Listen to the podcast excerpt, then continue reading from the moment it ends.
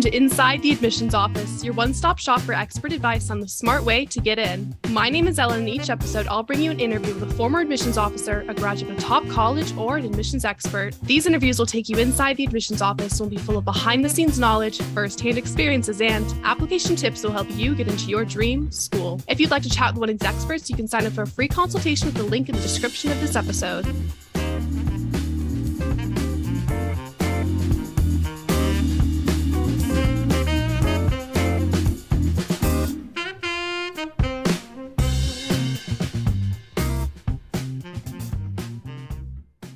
Today, we'll hear from Nick Strohl, the former Senior Assistant Director of Admissions at Yale and a former academic advisor in the College of Letters and Sciences Honors Program at the University of Wisconsin Madison. Nick and I will discuss strategies for success for first year college students. so, we had you on the podcast last year for a very, very successful episode on Yale, um, and everybody loved that. But today we want to talk about that other role, that academic advisor role. So, why don't you just start by telling me what that role entailed? This was um, a role that I was in after um, I worked in admissions at Yale. I, after working at Yale, I went to the University of Wisconsin Madison to pursue a PhD in history and educational policy studies. And while I was pursuing my PhD, I had the opportunity to work as an academic advisor with the College of Letters and Science Honors Program at the University of Wisconsin Madison, working with undergraduates. Um, and that's a long title, but what that meant was, as as some of your listeners may know, large universities like Wisconsin have more than one undergraduate school or college. Uh, Wisconsin, I think, has seven of them, which includes a business school, engineering school. Also, a co- the College of Letters and Science is the main kind of liberal arts college, and probably about 50% of undergraduates are in the College of Letters and Science, pursuing a range of gre- uh, degrees from the humanities to the social sciences to the natural sciences. And I actually worked as an academic advisor in the honors program for the College of Letters and Science. Each college had, had its own honors program. Uh, so in this honors program, this was at the each you know school many different schools and especially large public universities have an honors program of some kind in some cases you you might be selected for that honors program as part of the application process itself you might be pre-selected by the school in the case of wisconsin students could apply for the honors program after they were admitted to the University of Wisconsin. And we had about probably 1,200, 1,300 students in the honors program itself within the College of Letters and Science. I was one of three advisors. And so I served students within that honors program, pursuing a wide range of majors, all the way from first year students to graduating seniors. Much of the work, though, was often focused on working with first year students because we worked with students during their orientation before they started their freshman year each year. So I worked a lot with students who were in their first or second year as they were just getting started exploring majors uh, and things like that. And are there any interesting like intersections or anything of significance that you noticed between your work in admissions and in advising? It was, there were a lot of interesting intersections. In fact, I think that one thing that I realized as an advisor was that once students arrive on campus as a first year student, um, they are still very much exploring what they want to do. I think you know as as students are preparing their college applications, they're often asked to explain what they want to major in, and it can seem like their plans should be firmly in place by the time they arrive at college. And in some cases, students do have plans that are firmly in place, but in many cases, uh, students do not. And so those first that first year is sometimes stressful, sometimes exciting um, of exploration, uh, finding new topics, finding new fields, exploring new fields. I think it should be one of exploration. We also find students who who come in as a first year student to college when when they think they they firmly have an idea of what they want to study and then they take an exciting class in some new area and they totally change their mind and so they're like oh my goodness i need to revise my plans you know my my whole career and life plans even um, and that can be you know a little bit of excite little bit exciting a little bit stressful but one one thing that really impressed upon me was that that first year of college is really um, a time to kind of begin your college you know your your college thought press process anew now that the applications are done once you arrive on campus open your mind once again to all the different possibilities that might be there and we were discussing actually before we started recording just that COVID has had such a significant impact on like this cohort of incoming students, people who came in before them, the people who are coming in after them. They've missed such like valuable like social academic extracurricular experiences. Um, so, how do you think that's going to affect students as they're coming in? And like, how can they maybe counteract any gaps that they might have in like in knowledge or skills?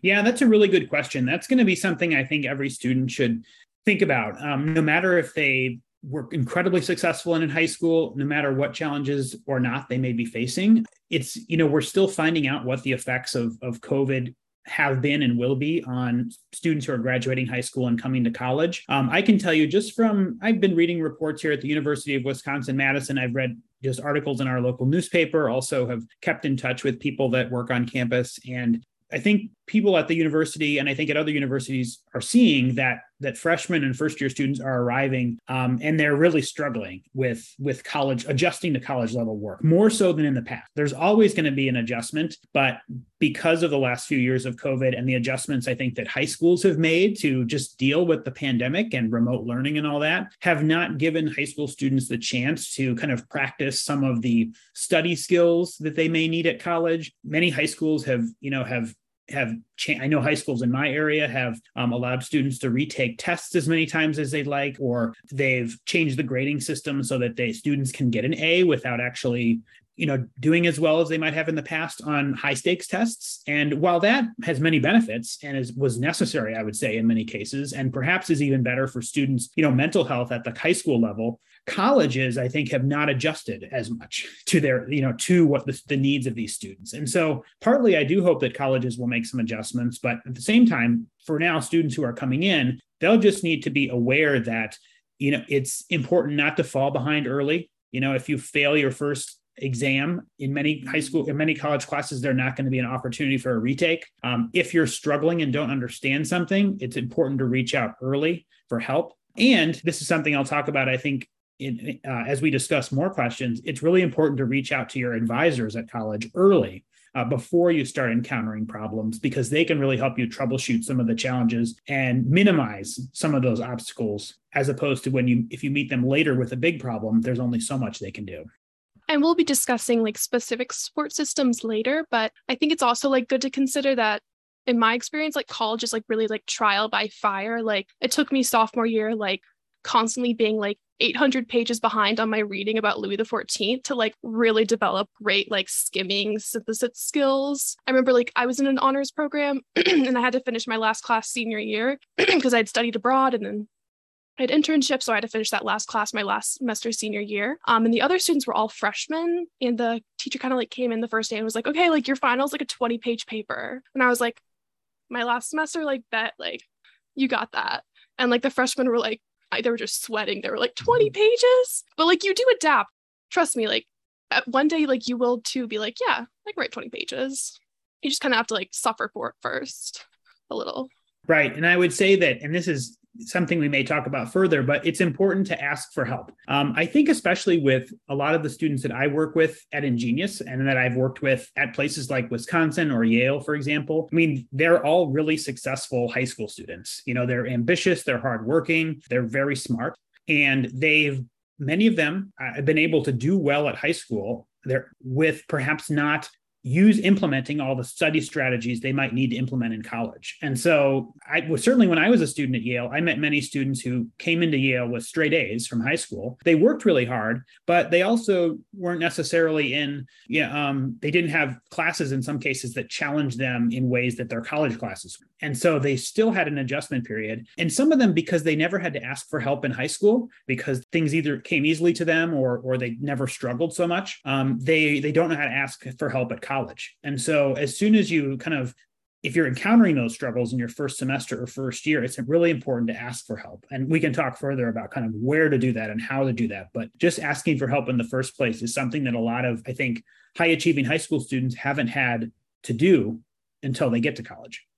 And for me personally, that was actually a major benefit of being in an honors program. If that's something students do have the option of applying to, because rather than being in big GEs, like with like 200 students. Um, they were all like much smaller, more specific classes with like 10 students, 20 students. And just like the teachers were, you know, much more invested in the topics because they like handpicked the topics. They were more collaborative. The other students were interested in the topics, like everything from the professor to the students, like everybody was interested and engaged and they wanted to help each other.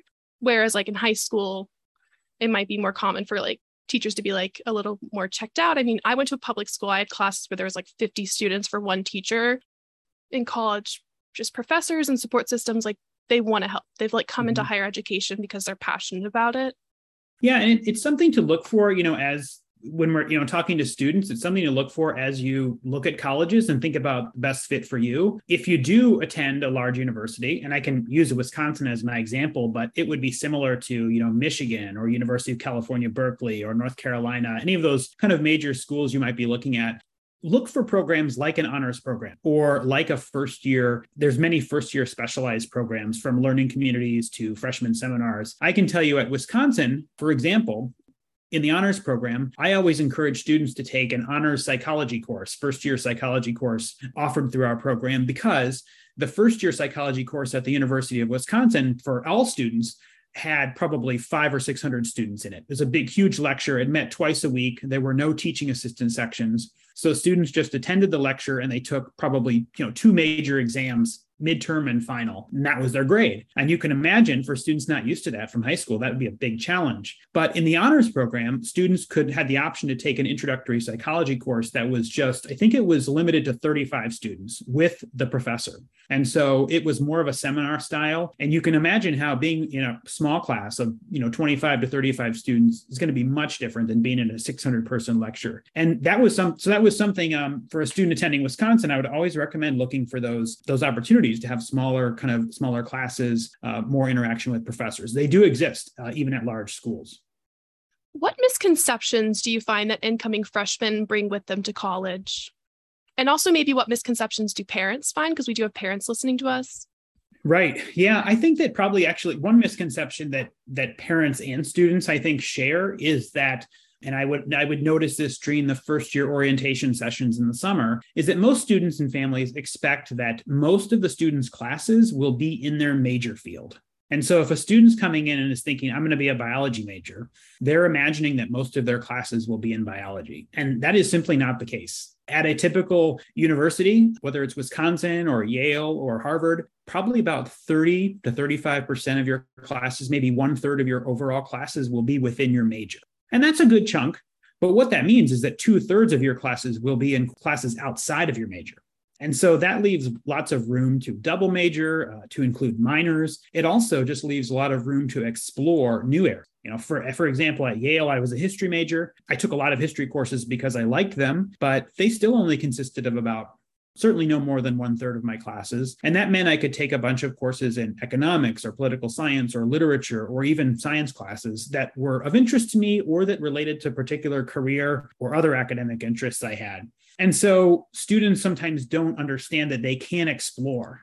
They have time to explore in those first couple of years. I think um, parents sometimes get worried when they see that exploration because if a student says, you know, I'm a, I want to be a biology major and I want to go to med school, the parent might be like, well, why are you taking this sociology class? Don't you need to be taking, you know, your pre-med requirements? And I think that uh, both parents and students can understand that there's room for both, especially in those first couple years. And in fact, for med school, you are required to take some other, you know, courses in other subjects. So the major courses students can explore and they should explore because you'll the first first couple years are are the moments when you will find something new. By the time you get to your junior and senior year in college uh, you will have to start focusing more on graduate school or careers and taking and, and and completing your major requirements. So you'll have fewer opportunities. So take those first couple years to really explore some new classes. I would always tell students take take a course in a field you you've never heard of or never even expected that looks interesting because uh, you might find something that frankly life changing. One other misconception, I think, is that a lot of students, this is probably a feeling that a lot of students have felt before, is that when you arrive at college, again, whether you're at Wisconsin or Yale or whatever it may be, it, it can feel like everyone else is a lot smarter than you or better prepared or somehow knows their way around. And in some cases that's true maybe there's students whose like parents went to the college or they had an older sibling go to it and they just really know a lot about it but it, it can there's definitely that feeling of kind of that I'm behind or I'm out of place that you might feel in that first year. I particularly noticed it among first year students. And that, that again is just not the case. That is a, a psychological feeling. And it's important for students not to take that personally and to realize they aren't, people aren't smarter or better prepared than them. Uh, and that if they have questions, that they should ask uh, and that there's everyone really has questions about what to do. And others may be you know classmates may may think they know something but in, in fact they they don't. So don't be you know intimidated by being part of a really especially going to a very selective university with students who've been very high achieving in high school they have just as many questions as you. I was very intimidated when i first got to usc because people would you know people like especially freshmen have like a tendency to like kind of brag to kind of like make up for maybe feelings of like insecurity a little bit. Um, so people would be like, you know, I got a 36 on the ACT. I got into like three Ivy League schools, but like I decided to come here. And I was like, oh my God, I didn't get a 36 on the ACT. Like, what am I doing here? But like that stuff like doesn't like necessarily correlate to like how you'll actually do in your classes socially. You all got into the same school for a reason. Right. It's, it's that's exactly right. That's what I would often say as a Yale admissions officer. You know, when we would meet students on admitted students days, there'd be students who'd be like, "Why did you select me?" And I would say, first of all, I didn't personally select you. We all did, but we don't. We didn't select any student that we weren't confident, fully confident, would be successful there. And you know, students are successful in, in different ways, and so it really is. It, it's a, that's one of the psychological challenges of college. It's or and really starting anything new, whether it's a new job or whatever, is just realizing that there's a learning curve. You know, you have your own assets and skills and reasons you were selected students may be talking about their you know test scores or or where they got in because they themselves are insecure about their place and they're trying to make themselves feel confident and better about it. Uh, so ask again asking for help is probably my biggest piece of advice. It would be my answer to probably a lot of the questions you know you may you may ask in terms of first year advice advising but that's actually a life skill you'll find that's not just useful for college but after college as well what are the biggest mistakes that you find students are making during their first semester especially but then also just like their first year of college? Yeah i'll go back to just a couple a couple of things i just mentioned. One would be that first and foremost is not asking for help when you encounter trouble. Uh, when you you know if you if you fail that first exam or bomb that first exam in a class don't just hope that it's going to get better uh, or the next one will go better. Take some active steps to change your approach and change your strategy and and do some things that maybe you've never done before like going to talk to the professor at office hours um, or talk if you're in a large class talking to your teaching assistant the worst thing you can do is do is do nothing and hope that it can get better uh, so asking for help um, and again, that can refer also to mental health challenges or any other challenge, social challenges. Maybe you have a roommate that is difficult to live with for a variety of reasons. Try to take some active steps to see if you can ask others for help. Um, that would be number one. A number two would be again not exploring new areas while you can in those first couple of years. So if you come in and you even if you're dead set on being a biomedical engineering major and you know that that's what you want to do as a career, maybe you know you want to go to medical school, that's fantastic. But you'll have plenty of time to specialize in that in your upper level undergraduate courses. So take those first couple of years of college again to take some courses and explore some areas which are new to you. I promise you that they will add to your your work within your own major and your career path and they will make you an even stronger student and a better thinker and better leader. So take some time to, to try those cl- different classes in those first couple of years. Those are probably the biggest mistakes that students do. They not asking for help and, and not taking the time to explore new areas while they can. I also think students need to be persistent and know to ask for help like multiple times because like sometimes the first person you ask for help isn't going to help you. Like maybe um, the student help center is like not being great about therapy. Your RA isn't like being super helpful about your roommate. Like your TA isn't helping you, but you know you can always escalate that from the TA to the professor, the RA to whoever like manages that building. You know, mm-hmm. like if you need help, like keep pushing like there are support structures which is my next question mm-hmm. what are the support structures available to students at most schools yeah there's lots of different layers to this first of all there'd be academic support structures those can come you know at most schools you'll have you will have an academic advisor sign, assigned to you that could be one person who would probably be listed on your you know on your online portal, you know, as a new student, you'll have a contact information for an advisor, or it could be an advising office. Hopefully, it will be a person. Um, but if not that, it would be an office, maybe an office for first year students. In at Wisconsin, just to give the example, all honor students were assigned to the honors advisors. So they knew that any of us three advisors could help them. Um, college students in the College of Letters and Science, if they had declared a major or planned to, they might be placed with that advising group. But if they're undecided they'd be placed with a group of other advisors. So you'll have a you'll have an academic advisor. One piece of advice i would say would be to meet with them early early in your college career sometime during your first semester. Make it a goal to meet with an academic advisor even if you are not struggling because the academic advisor can help you make a multi-year plan. They can inform you of any important major or degree requirements that you should be sure to hit, and they can help you head off any bigger problems that may come down the road. I think when I was an advisor, I would have, you know, I would have time to meet with students every day. And the vast majority of students that I met with were having challenges that had and problems that that had started, you know, weeks or months ago. And they were coming to me because the, the problem had become big enough that they now it was overwhelming them or they couldn't solve it. Or in terms of a class, they were failing a class and it was you know november of the first semester and they didn't know what to do and they wanted to drop the class and at that point I couldn't I couldn't help them much with the problem because it was too late. I could help them drop the class and then plan going forward. But if they had come to me in September or October, we might have been able to take some other steps to come up with a different outcome. Similarly, I might you know I might meet with a student who's in their second year and was, had maybe missed a key requirement for their for their major or degree that they could have figured out if they'd come to me the year before. Um, so again, come go visit your academic advisor early. That's my piece of advice. Don't wait till a problem develops. Uh, that's one layer. The other kind of um, there's also going to be advisors, as you mentioned, like an RA someone who will be in your dorm or housing if you're on on-campus housing and most first year students are there'll be people to support you there. This could include you know mental health counseling. Uh, many schools now have become much better about making mental health resources much more accessible. They there might on campus there might be you know drop in hours for to meet with a counselor where you don't need to make an appointment. This is again a great um, a great resource for students who who don't know if they have a, a problem you know but just want to talk to somebody. It's a great first step to be able to just go into these drop-in hours talk with a professional and you don't have to go make an appointment you know two weeks in advance or pay a fee or something like that. So look for those sorts of things.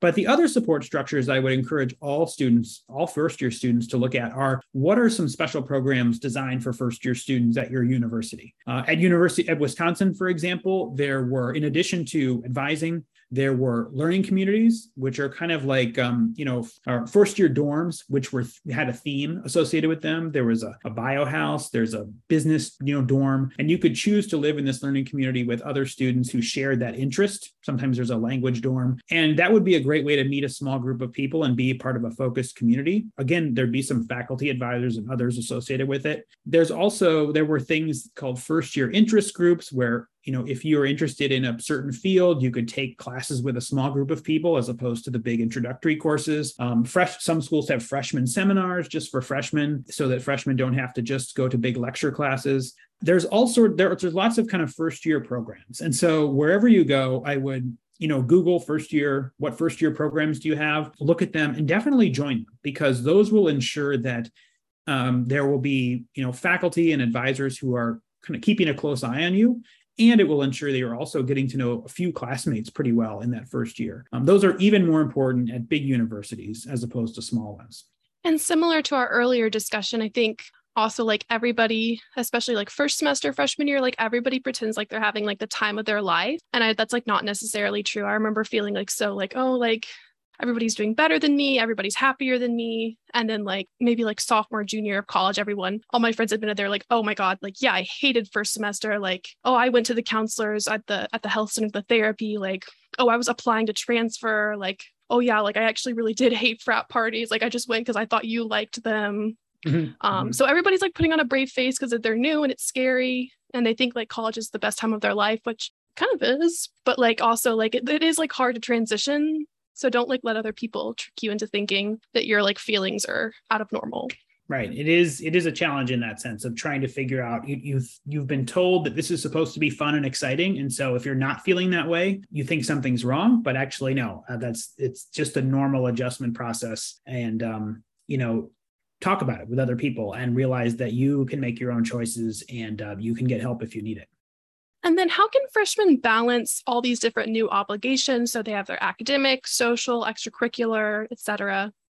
That's a great question. I think this is really um, this is we talk when I work with students at InGenius, you know, high school students. We talk about time management. Um, this is again time to learn a new set of time management skills if you haven't already. As students will realize, as you can probably imagine, you know, the different the, one of the biggest differences between college and high school is that in college you'll have fewer hours in class So each week you may have, you know, a handful of class hours, maybe two or three class hours a day, and the rest of the time is yours. And you may need to work, you may may you'll need to study, you'll need to eat, you'll need to relax. You also need to do your homework. And so um and because college courses because they meet for fewer hours, they'll assign more work so they can cover just as much ground. So making a schedule is something to try to do early. Again, even if in high school you never made a schedule and you handled everything well, that's probably because you had teachers every day reminding you what you needed to do. Uh, in college, you won't have that. And your your um, your professor may give you a syllabus which is a you know course plan at the beginning of the of the semester with assignments and may never refer to it again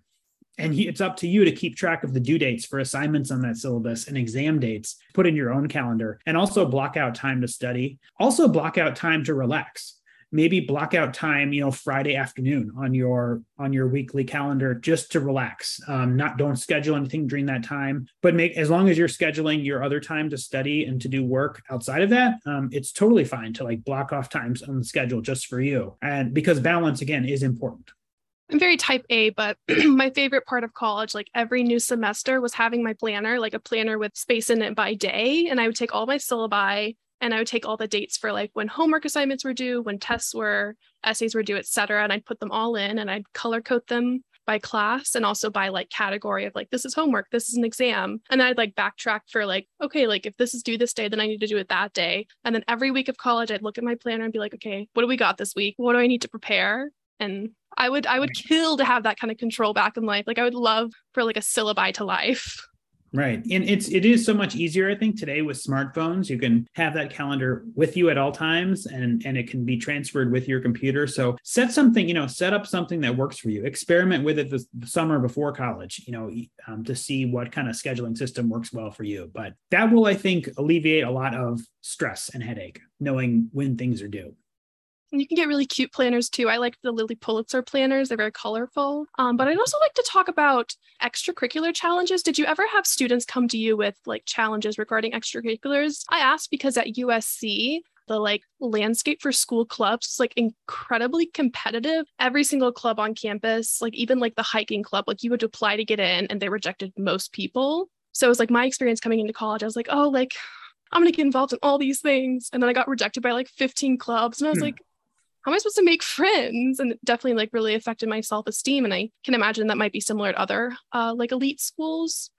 Right. You know, I didn't, in my role as an advisor, I didn't necessarily see a lot of that or deal with that from a lot of students, although I'm aware that such things happen. And you know, as an academic advisor, I didn't really, I wasn't a University of Wisconsin, you know, undergraduate alum, so I, I, couldn't speak to that in my own experience. But at Yale, that was a similar problem. Um, there's, you know, there can be um, there might be very competitive clubs. I remember a cappella singing groups at Yale oh. like among the most competitive things yeah. you could you could try to be a part of. forget of. about it. Thankfully, I cannot sing, so I did not have to worry about like auditioning for those, but that was was stressful. And of course, being part of a band or orchestra or chamber group can be competitive, especially at these really highly selective schools. Yeah, so I think that um, that's again something to be aware of, like when applying to colleges, is to try to get a sense of the extracurriculars that you want to participate in and how easy and accessible they are. And if you are someone who really some people thrive on that sort of competitiveness they really want to be in an elite or or really high quality group others just want to have fun. I think no matter where you go there'll be extracurricular activities that do both. You know for example if you just want to meet people and have fun, there might be club sports or intramural sports you can try. But if you really want to be like an, a musician, um, then there might be more competitive audition based activities and that's just something to research you know when you're looking at colleges and also when you're admitted to schools and you go to their admitted students day in the spring ask current students what it's like on campus is it difficult to get involved in extracurriculars is it competitive what's the climate like that's a great question to ask in the spring of your senior year when you're trying to make that final choice of where to attend you can also meet people at like group fitness classes. You can do some Zumba. It's good for your physical and mental health. You make friends mm-hmm. who also like Zumba.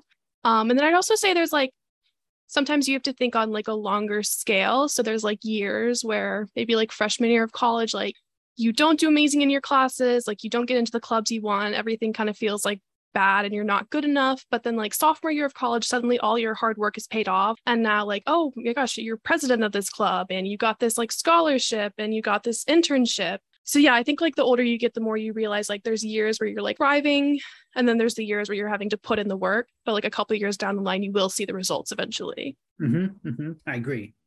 So we never recommend really that students apply undecided, and you can speak on that if you'd like. But mm-hmm. for students who do enter undecided or are very kind of certain about changing their majors, considering changing their majors, or at least adding a second major, a minor, um, how do you recommend that they're like efficiently exploring their interests so that they can still graduate on time? In, in terms of advise, in terms of the application process, you're exactly right. We would never tell a student to list undecided on their application because it can send the wrong message about how much you've thought about what you want to do. Most students may be undecided. I I know most high school students may be undecided about what specific major they want to study, but they're not undecided about the things they're interested in. They definitely have interests. And so the key then is when you arrive to college is to figure out how those interests fit into majors and programs. And that does take some exploration.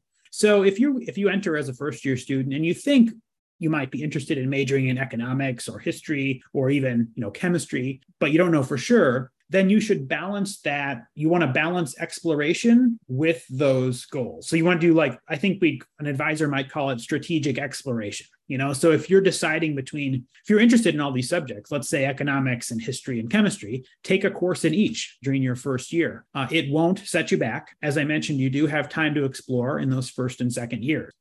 At the same time, I would also encourage a student who, let's say, they're dead set on being a biology major. I would still encourage them take one or two biology courses at most in their first year, and then still take some other courses in, in other areas that you just find interesting. And in many colleges, you'll also have some degree requirements that will require you to take some courses outside your you know your field not just your field but your kind of broad subject area. So if you're a science major many schools will still require you to take some humanities and social science courses. So might as well get those you know take those courses early as a way to explore. So so do both you know explore strategically. Take classes that look interesting. Take classes which like an introductory class um, introductory economics for example to try to figure out is this something you'd like to take more of? Um, the earlier you take that course and the earlier you find out whether it is or isn't something you want to do the better the more easily you can plan then going forward. And students can work with their academic advisors to like plan out those classes and make sure that everything for the next four years is plotted correctly et cetera Mm-hmm. Another good, yeah, another good reason to meet with your academic advisor early in the process and, and talk about how to do that.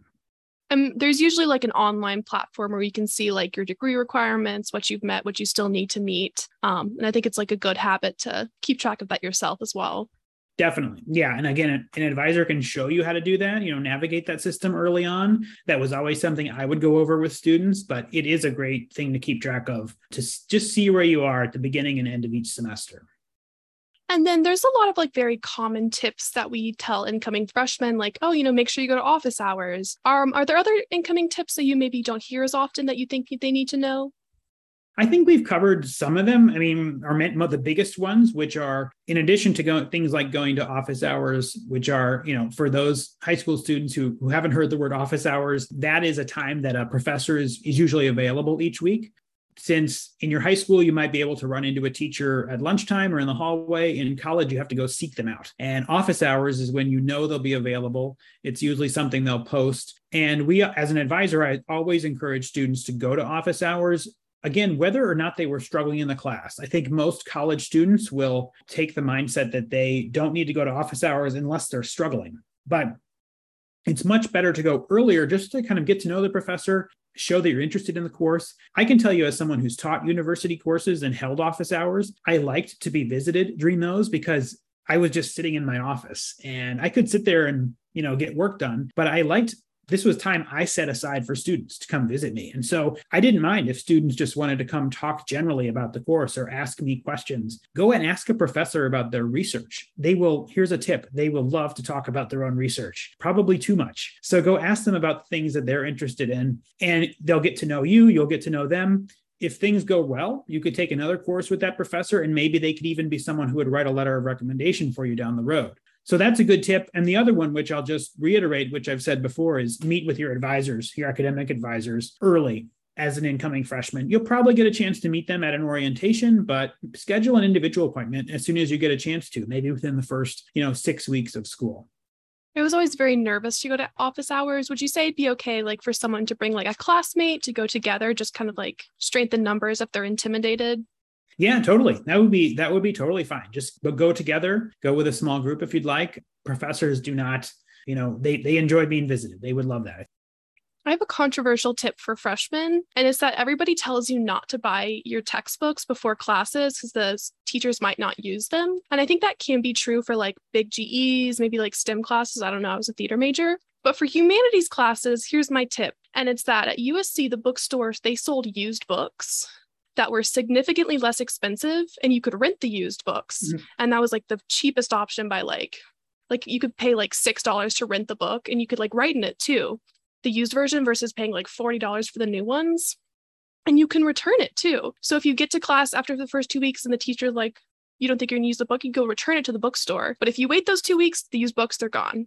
Everybody's mm-hmm. gotten the good deal. You got to pay $40. So that's my tip I always told freshmen when I met them. That's a good one. Yep. Yep. And that you can return, as you said, any book, usually within like 30 days. So it doesn't hurt to like make the purchase if you have the money and then um, take it back if you don't use it. And then so, a uh, kind of phrase that some freshmen might be familiar with is freshman forgiveness. Can you talk to me about like what that means, what kind of programs there are for freshmen who are struggling academically?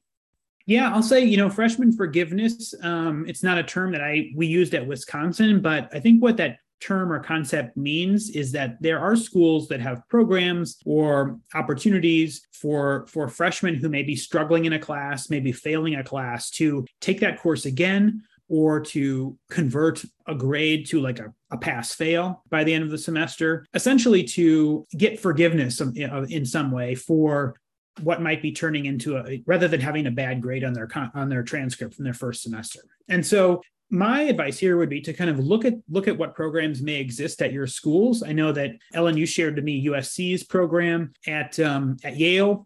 Students could take uh, could choose to take courses pass fail. I think they called it credit D or fail. So you could get a pass, or if you got a D, you would get a D um, or an F.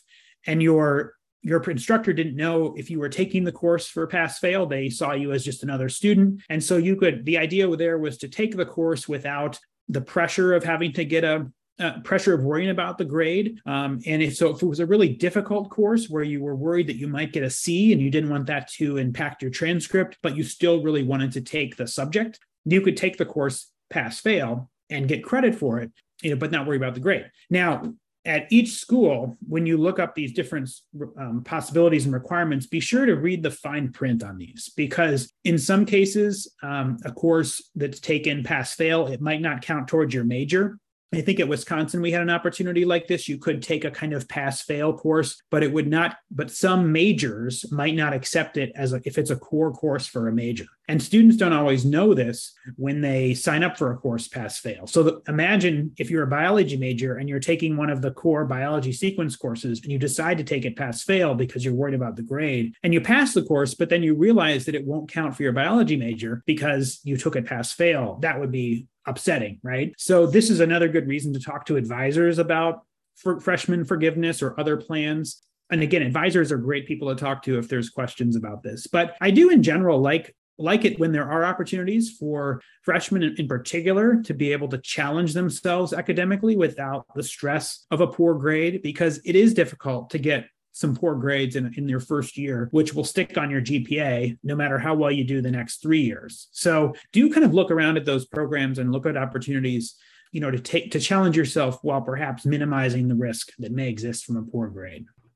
And students might also like unfortunately kind of have to be proactive about their grades. For me, it wasn't uncommon for professors to like never put grades in. And so you just you're like, do I have an A? Do I have an F? Like we'll find out at the end of the semester so you like if you're if you're really concerned like you know reach out to your professor um, if it's really a problem and you've like exhausted options with your TA professor, you can probably escalate it to the head of the department or probably first speak with your academic advisor to make sure you're not like stepping on anybody's toes. But Yeah, great. It, that's a great question, Ellen. I mean, um, talk to your academic advisor about these. This can be diff. You know, this this can be a challenge because, like you said, in many college courses, I think even more so in like STEM courses, you might your first grade might be on a midterm exam, which might be halfway through the semester, and you might not get the, the grade back until two thirds of the way through the semester. And so suddenly you find in November, when you've got most of the course done, that your grade's not very good and then maybe you don't you, you only have a final exam to make it up. And so this is this can be tricky. And so talking with your instructor um, talking with your advisor are really are really the ways to go here to see what first of all figure out what is my actual grade what do i have to do to ensure that i get a good one? Um, and if instructors aren't giving you a clear answer talk to your advisor. They'll have i would talk to your advisor before emailing anyone else in the department because uh, department chairs are just colleagues of professors and may not have any power over over them. Uh, advisors, though, can help you, I think, be polite but also persistent in getting those answers.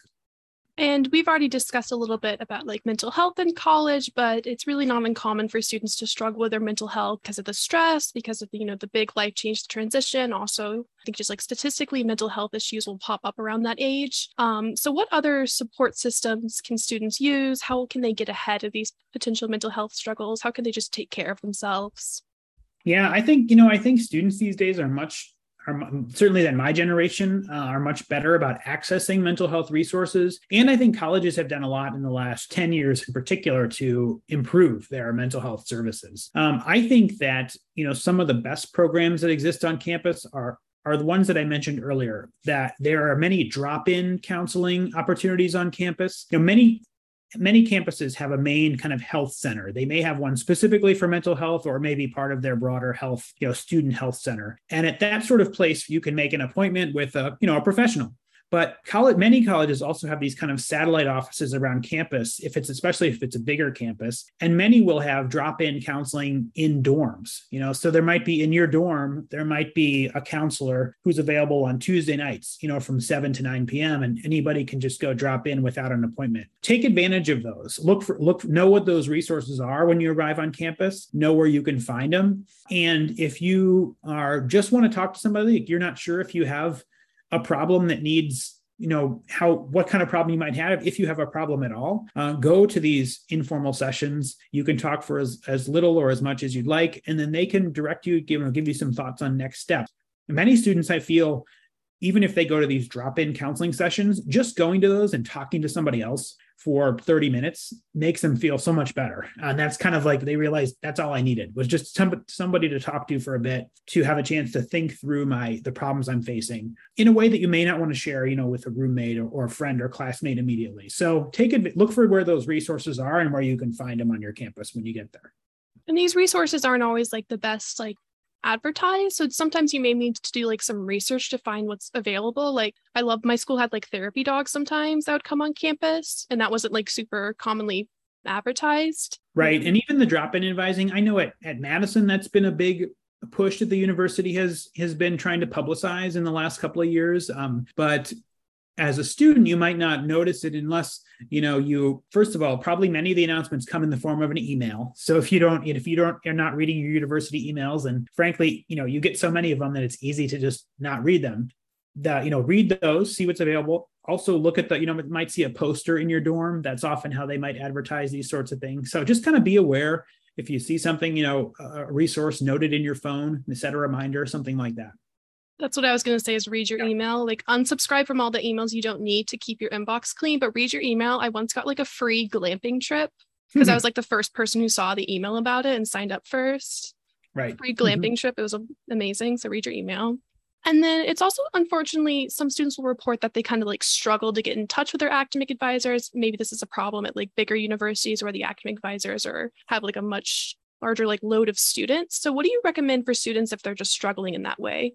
Good question. I think um, certainly at Wisconsin, it, it's a big university. There were, um, I'd like to like to think that we were able to serve all the students that that you know reached out to us. But I I can understand that it, that I do know some students, especially who are not in honors program, who had trouble finding you know who, who is my advisor, where can I find them. Um, it does take some you know a little bit of research. Sometimes a student simply hadn't looked on their student information profile where they have an email address, you know, for an advisor. But you know, and I think most of the time advisors will respond. If they don't, your advisor is probably part of a advising office with other advisors.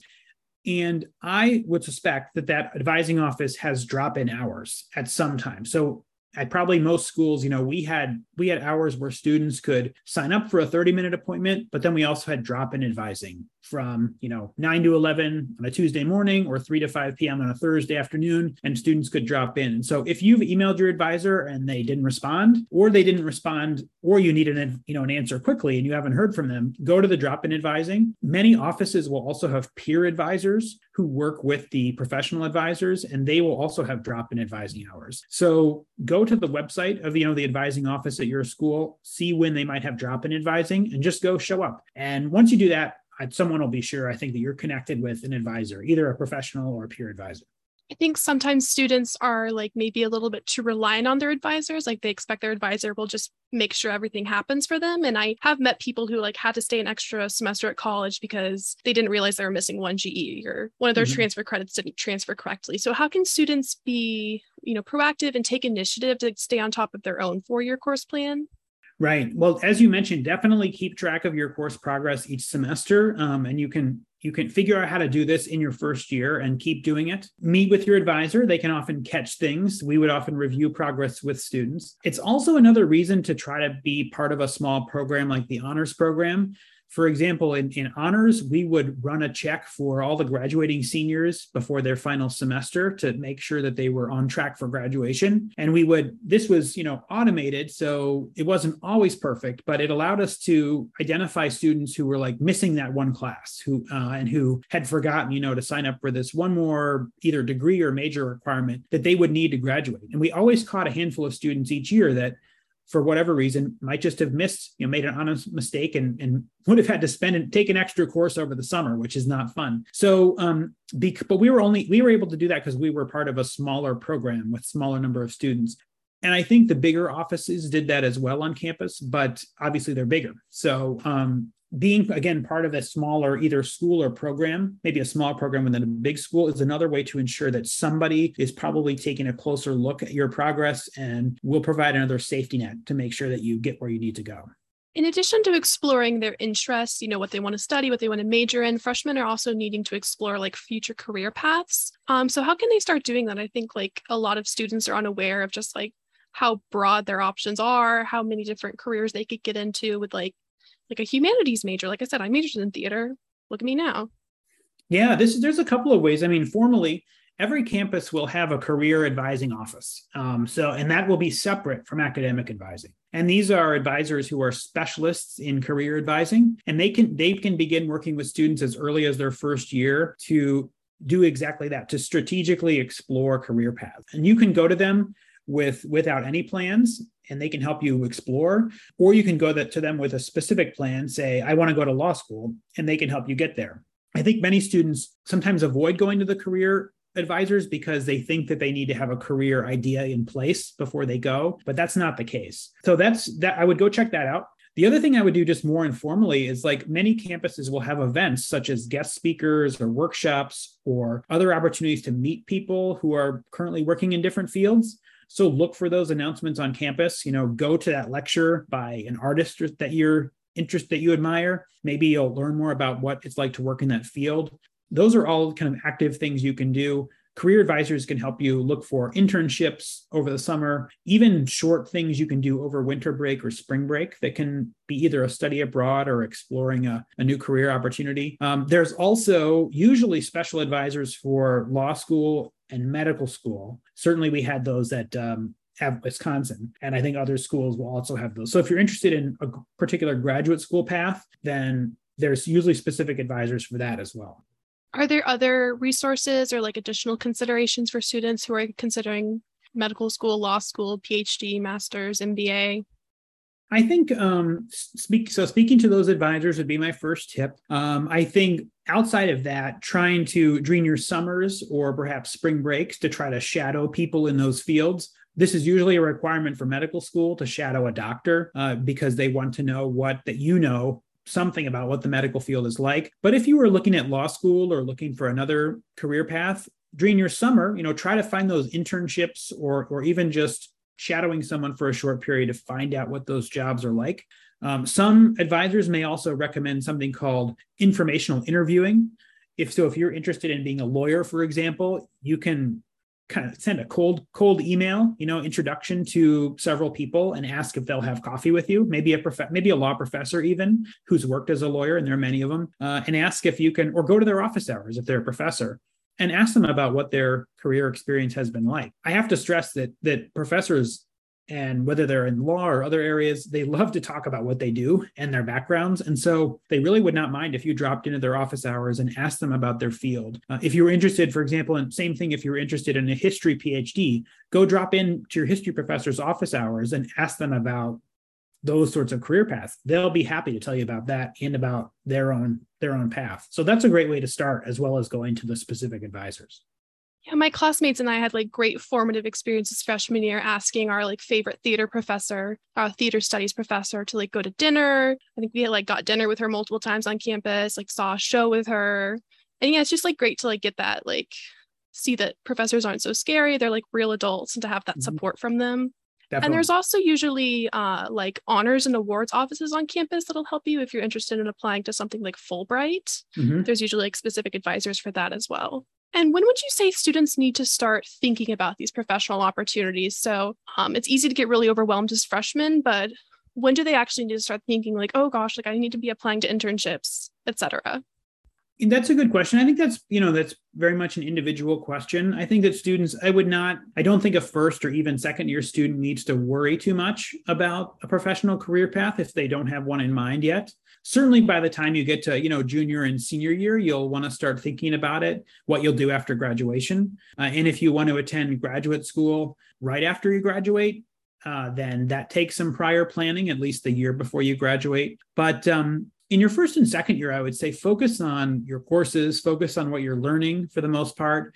But certainly at the same time if you're a first or second year student and you see a really neat internship opportunity or study abroad or or something that you look thinks looks really cool that could be related to a career go ahead and take it. Don't wait. It certainly doesn't hurt to start early. So you know i think that's something more to consider in the third and fourth year but the earlier you start the more you'll learn. I mean professional exploration is as much about figuring out which careers you do not want to pursue as the ones that you do want to pursue. So it's actually great to be able to do an internship in a field you thought you might like after your first year, but then realize after doing the internship that this isn't actually a field you want to work in. That's fantastic. That allows you to then move forward and focus on other opportunities. Yeah, I did some student films on campus and like really quickly realized I like hated film acting. Like it was not for me. And I was like, okay, like this is good to know. Like this is very important career insight. And then, so for students who are struggling academically, socially, or any other way, um, when do you think it's time for them to consider transferring versus like when is it maybe a little too early, like they're jumping the gun and not giving themselves enough time to acclimate? Yeah, that's a that's a tough question. I mean, the um, I certainly had students at Wisconsin who came to me who were thinking about this. You know, either they were very eager to transfer or the or the thought had just crossed their mind. And I really think it's an individual. This is really and the answer to this question will be different for every student. In some cases, there may be academic reasons to transfer. In those cases, those can be pretty clear cut. Maybe you have realized that you want to pursue a career and your school doesn't offer a degree that's really well suited to it but another school that you could transfer to does offer it. That could that's a very clear cut and and good reason to transfer. And it can help you make the case when you in that transfer application why you'd be a good transfer candidate. Socially can be you know can be tricky. I mean it is the case where there might be a school or community where you're just not happy for one reason or another. I, at wisconsin um, I can tell you at a big school like Wisconsin, I can tell you that I've spoken to students who've come to Wisconsin for one reason or another and they have not felt like they fit in. There's at wisconsin there's a big focus on on a typical football weekend. You know in the fall everyone goes to the football game and and drinks a lot on saturday and that's kind of the only social opportunity on the weekend in in, uh, in september october and november. And that's just not for everybody. And um, there's some students who've told me that they would like to go somewhere else. That's that's fine um, to kind of realize that. What you want to think about, I mean, you, you'll also want to think about, um, you know, before you do transfer, that is a big move. Uh, you want to kind of explore all possibilities at your current campus to see if you can solve whatever challenges you may be having, whether they're academic or social. And you also want to be sure that at the campus you're transferring to, that they have the resources and the environment and community that you're looking for in which you think you can succeed. So it's a serious, you know, it shouldn't be done. It's not a decision that should be taken lightly. You should really think about it a lot and explore your options. Um, I will tell you that having worked with a handful of students transferring through the you know in, we've worked at InGenius with people who who are transferring. You need to have a very compelling reason in your application to transfer especially if you're at a very good school. Like if you're at if you're at the university of wisconsin and you're looking to transfer to you know an ivy league school it's not enough to say you know the university of pennsylvania is a better school and i want to transfer to it between after my sophomore year because the admissions officers at Penn will say, you know, Wisconsin is is a great school. There's a lot of resources there. What about Penn makes it what what can you do at Penn that you can't do at Wisconsin? And so it's got to be kind of you have to have a good, really good specific reason when you write that application of why you want to transfer. And the social challenges, personal challenges, they can be part of that, but they probably shouldn't be the main reason for transferring. Because if I, when I was at Yale, I read a lot of transfer applications, and it was difficult to accept someone who was who said that I just want to I want to transfer because I don't fit in at my current school. We wouldn't if if that was the case, it would be hard to have confidence that would, that they would also fit in at Yale, right? What exactly would be the difference? So again, thinking about when you make that transfer decision, what are the reasons for it, and how could you articulate those on a transfer application, will be an important part of it. And my last few questions are just for high school students who are listening and thinking ahead towards college. So for current high school students, how can they prepare themselves now for the level of rigor rigor required in college? And we already discussed this with COVID about like, you know, study strategies, time management. Yeah, great question. I think certainly if you have the opportunity, take some college courses, maybe in your local community. Um, that sometimes that could be at a community college or a local university. Uh, you could also take some summer college courses through summer programs. Um, some of those are some of those summer programs are specifically for high school students, but they're but they're college level. Other summer programs are, are college courses that other college students are also taking, but you can take as a high school student. That can be a way to challenge yourself. I would also look at the school that you're attending. Many more schools these days have pre pre college summer programs where you can take some college courses as an incoming freshman. And in some cases, those can count for credit towards your degree. In other cases, they're just maybe for fun. Uh, I know Wisconsin has one. I know that other schools have have um, programs like this. So look and see if your university or college has a pre-college program the summer before where you can take some courses uh, and try it out.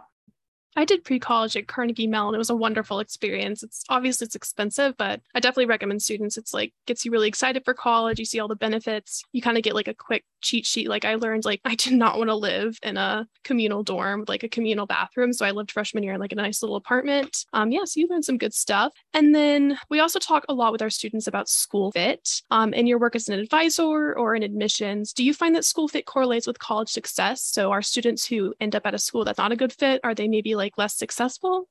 Well, you know, in, in part, it depends on how we define fit. You know, there can be academic fit, of course, and then there can be kind of a social fit. And we've already talked a bit about how those can those can present their own challenges.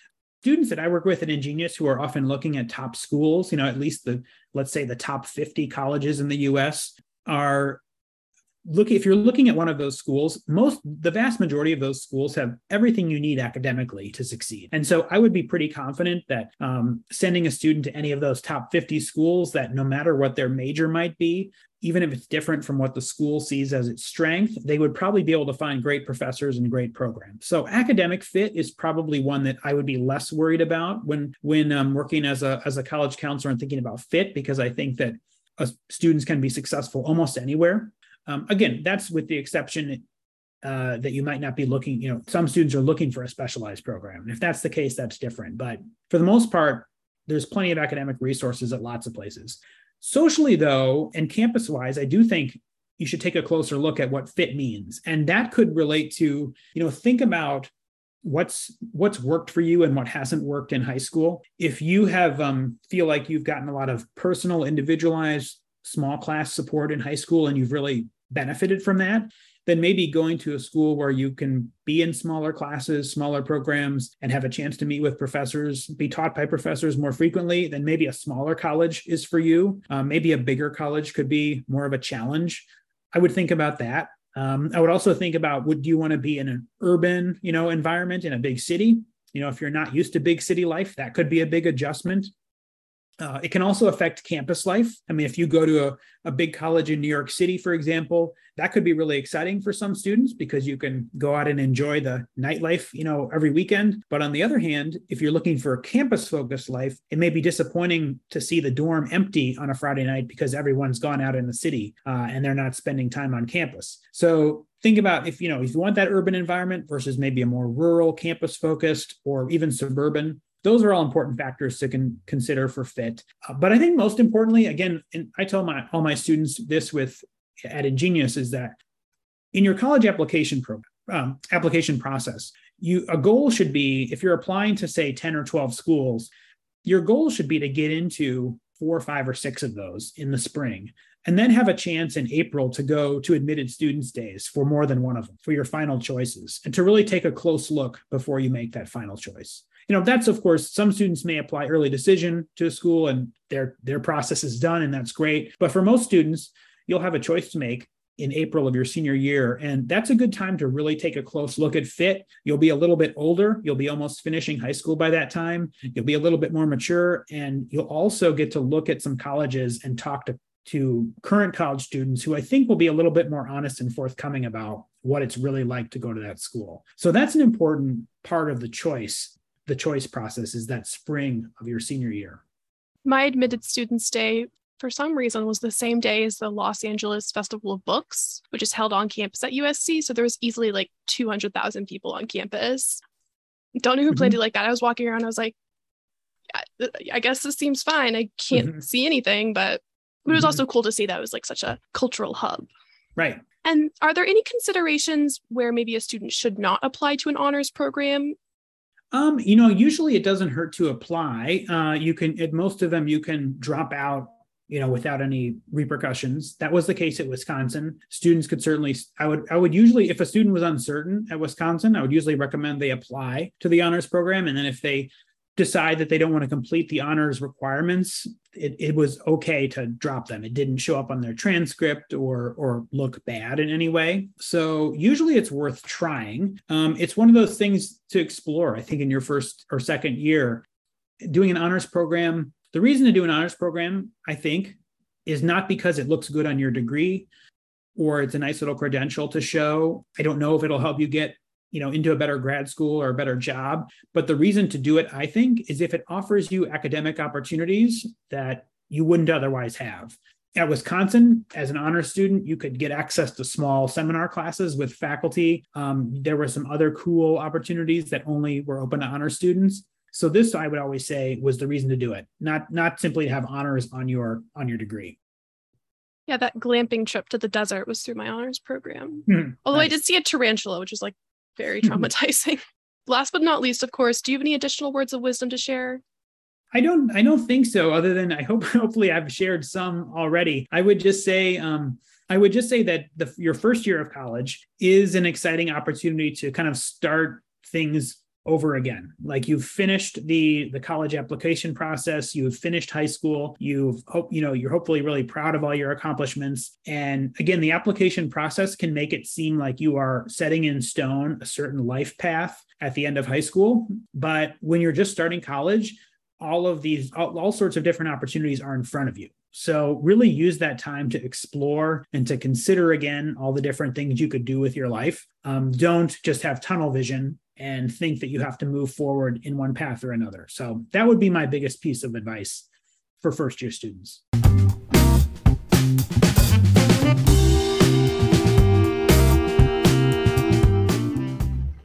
Thank you so much for joining us today, Nick. I'm sure our listeners appreciate your insight to strategies for college success. For more information, check out our blog linked in the episode description. If you have any questions or would like to request a topic for a future episode, go ahead and give us a follow and send us a message on social media with the hashtag Inside Admissions. That's all for now. Thank you for listening, and I hope you'll join me next time as we continue our journey inside the admissions office.